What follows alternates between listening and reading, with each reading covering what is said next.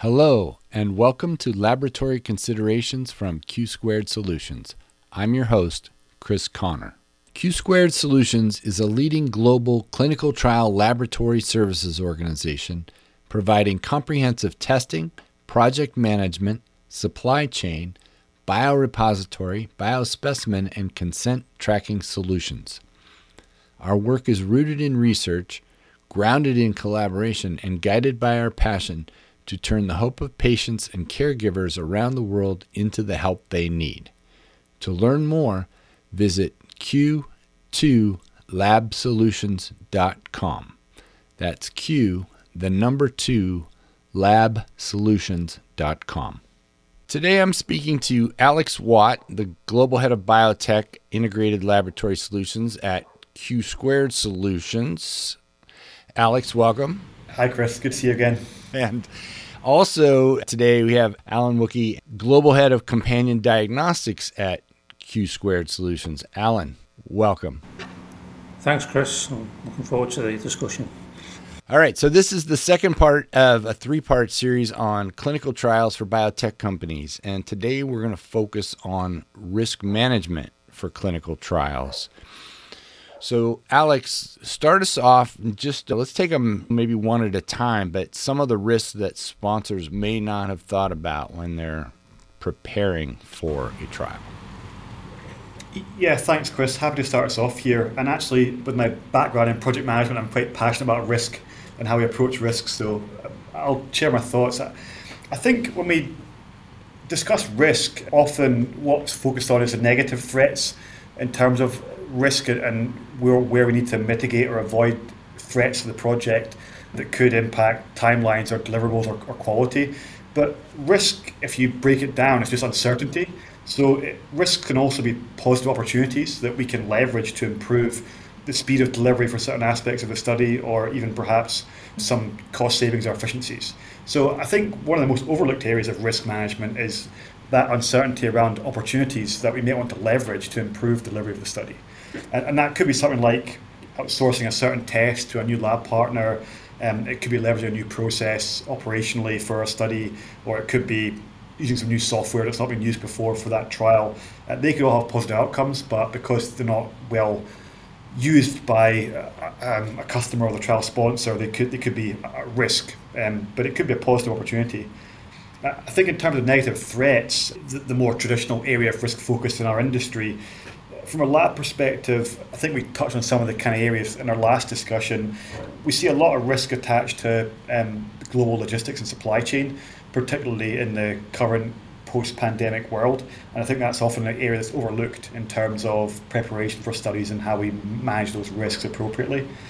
We also often encounter risks around the analytical requirements for, for studies, around assay validation and qualification.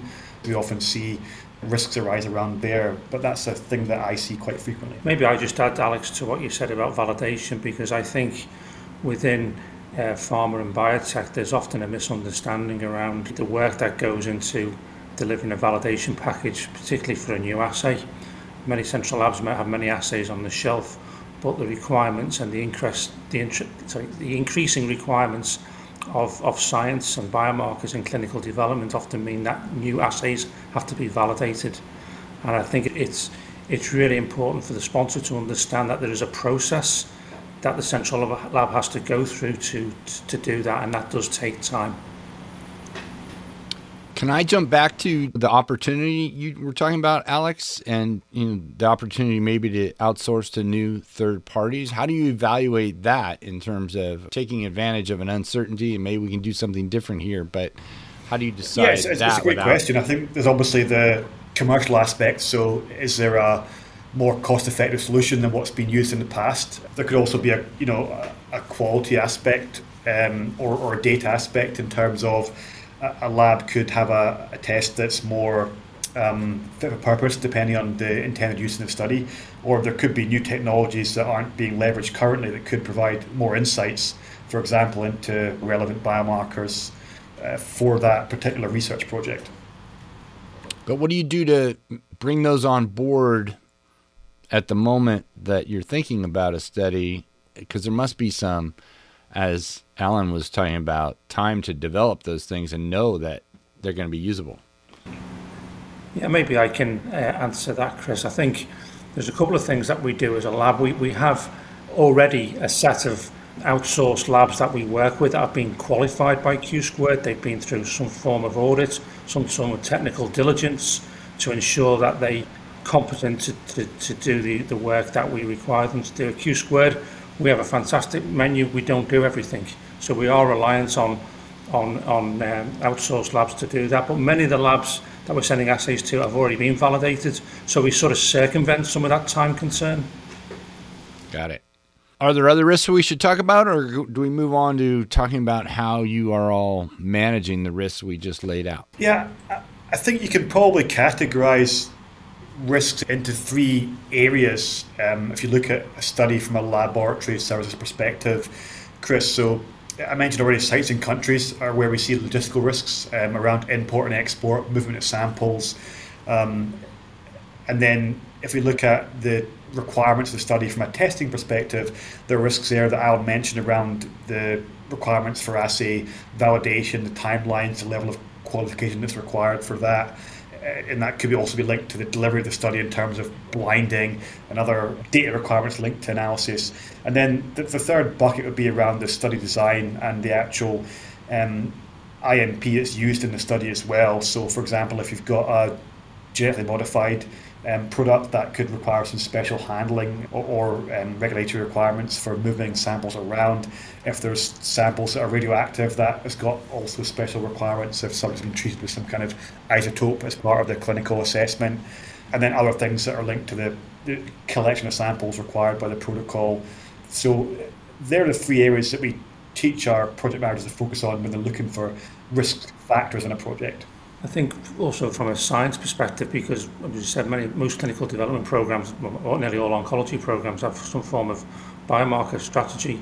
And one of the things we try and do to sort of manage risk within those development programs is to use, use our sort of collegiate of science and, and, and medical experts uh, through early engagement.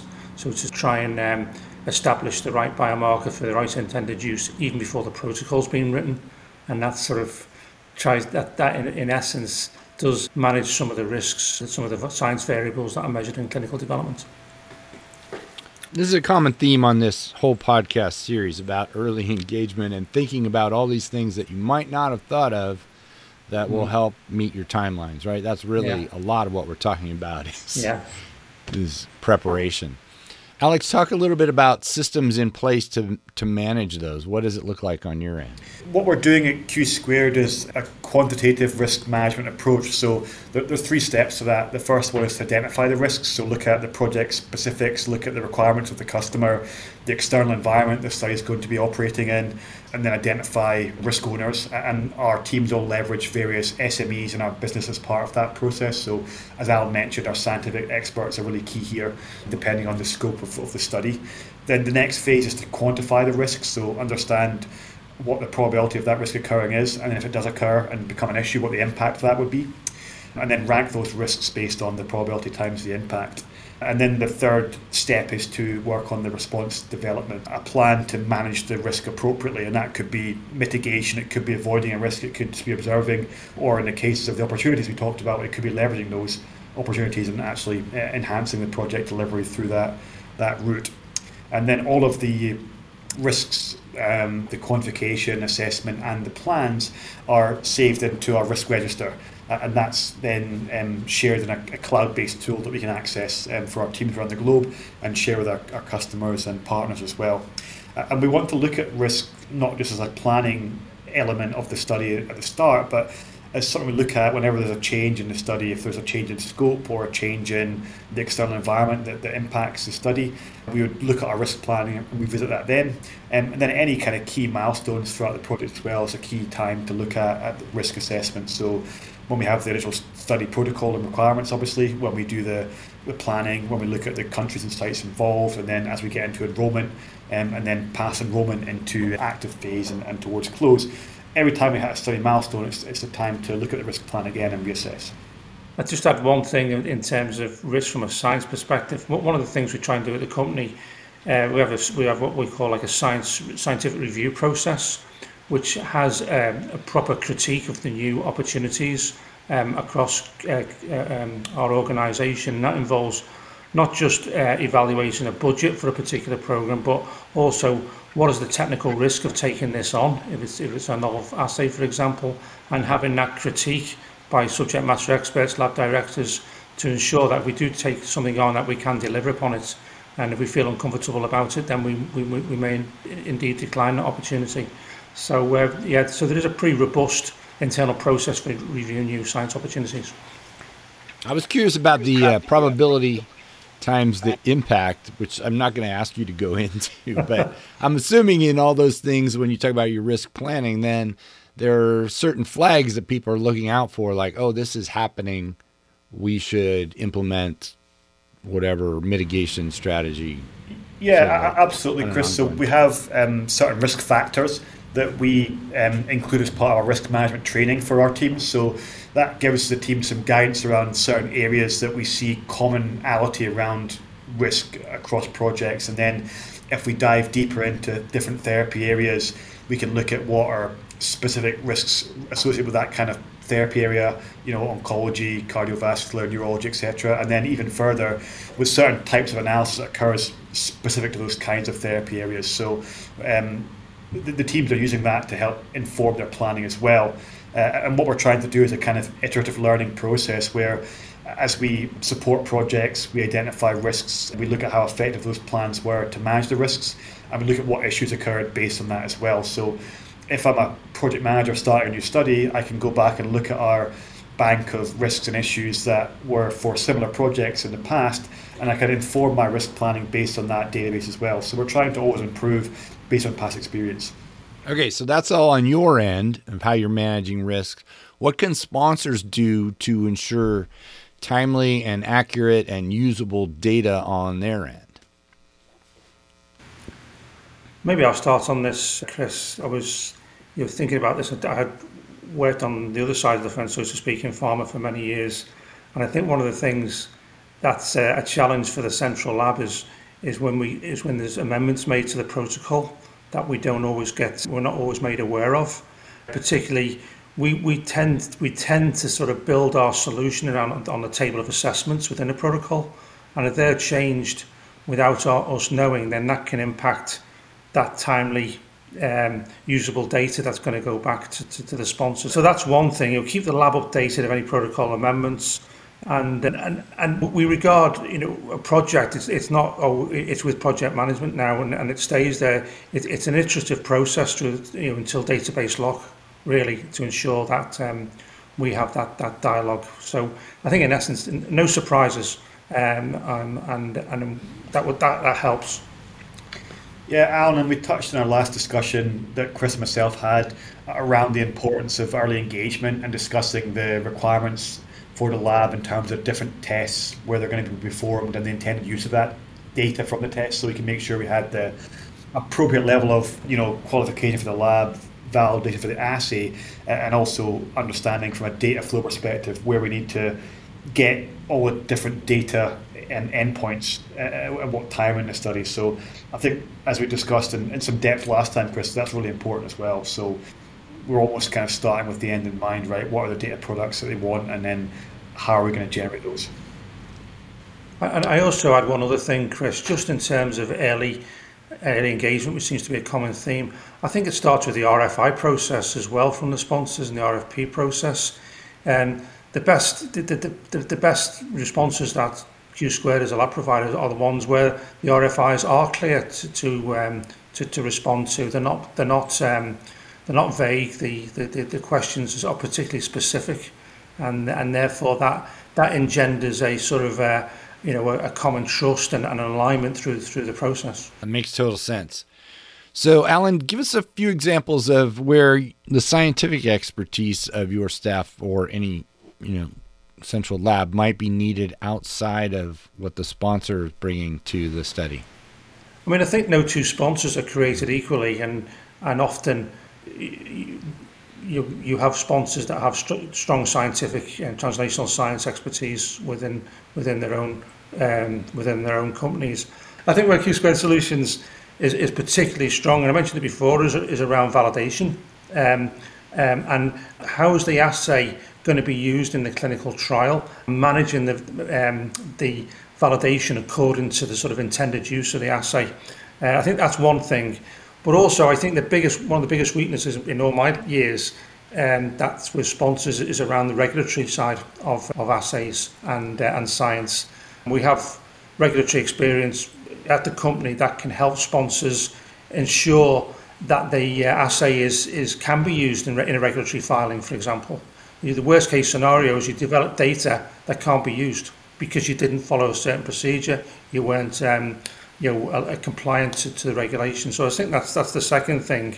And I think the third thing is, is I hate to harp on it, is around early engagement. It's the fact that Q Squared Solutions is a large, we have a large, what I call a science collegiate, and we've got uh, expertise from the sort of, you know, IVD, diagnostic, pharmaceutical world. And what we try and do, we just try and bring our best practices and our experiences, our pearls of wisdom to the next opportunity. And because pharmaceutical success is will will help Q squared solutions succeed. It makes sense that you will have, because of the nature of your business, seen many different regulatory scenarios and have yeah. kind of a broader yeah. basket. And, and, and, and, those regulations changed. I mean, the biggest one that's on our doorstep at the moment is is is in Europe with with IVDR and the impact that's having on many of the assays that we not just we run but other companies run in Europe and having the expertise to direct sponsors um, in, in the right way can help manage some of the risks they may fa face further down the path if, if they don't adhere to these new regulatory guidelines. So that makes me curious about how you set up a study to meet both European and American or, yeah. or global yeah. requirements and have it yeah. all work. Do, is there more to say about that? Yeah, and, and that's a, that, I think that's a really good question because mean, Q Squared Solutions is a global is a global central lab. Um, we, we strongly believe and we have really good processes in place to ensure that the assays are harmonized. So if we run an assay in Beijing, it's the same as running an assay in Valencia, California. That's, that's the general philosophy of, of, of the company. But the regulations are different in the US, they're different in Europe to what they are in, in, in China. And you know, outside the sort of the scope of this core, I mean, the lab, the whole laboratory developed test area is different in those three regions, and we have to ensure that we are adhering to, to, to the uh, regulations if we are using lab developed tests, particularly for patient selection, and uh, being able to direct sponsors accordingly and ensuring our own lab processes and validations are robust enough to support those different geographical um, uh, circumstances. Yeah, I think, Alan, that's where having our global footprint and the capabilities to do the same test, albeit with some different regional requirements in our laboratories, you know, in, in Europe, in Asia Pacific, including in China and in the US, are a strength of the business, right? Definitely. I, I, I just think that the world we work in now with clinical development, you have to have a global solution. And, um, you know, there are many you know, in terms of our experience, many of our, our, our experiences are global. They're not just US or not just Europe or not just China. They, they are global. Talk a little bit more about how that scientific expertise applies to the actual clinical trials. I believe that many of the biomarker strategies and the science that goes into clinical development now it sort of falls into the sort of the questions that pharma uh, and development programs are asking particularly around uh, things like pharmacokinetics, pharmacodynamics, proof of mechanism, proof of biology, proof of concept, patient safety, resistance, all those things go into the thinking of a translational scientist when he's developing his science for his clinical development program. But in terms of what Q squared, uh, how it tries to navigate that with the assays, I think it comes down to the most important question we consider is what is the intended use of the assay? How is that, how is that data going to be used because that drives everything.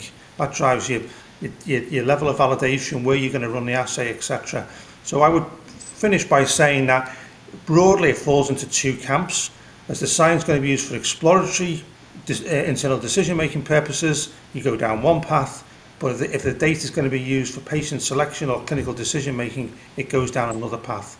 And then when we engage with sponsors, you know, from sales, from science, that's the most important question to ask. That lines up nicely with the conversation Alex and I had recently. Alex, do you got any takeaways for us for this whole thing? You want to add on to that? I think Alan summarized it nicely where we, we need to get the key understanding from our customers. Um, I, I do think that, as we discussed earlier in the chat, that understanding risk and looking at it as both positive opportunities and negative threats is, is an important strategy to really be successful in, in managing risk. And yeah, just the more that we know earlier, the better our planning and risk planning is going to be uh, to support a study for our, our customers.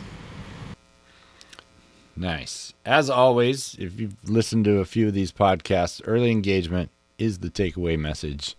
Alan Wookie and Alex Watt, thank you so much for sharing your expertise with us today. Okay. Thank you, Chris. Pleasure.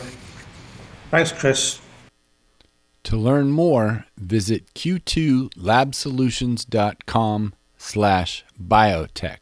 Subscribe to the podcast so you never miss an episode. You can find Laboratory Considerations wherever you get your podcasts.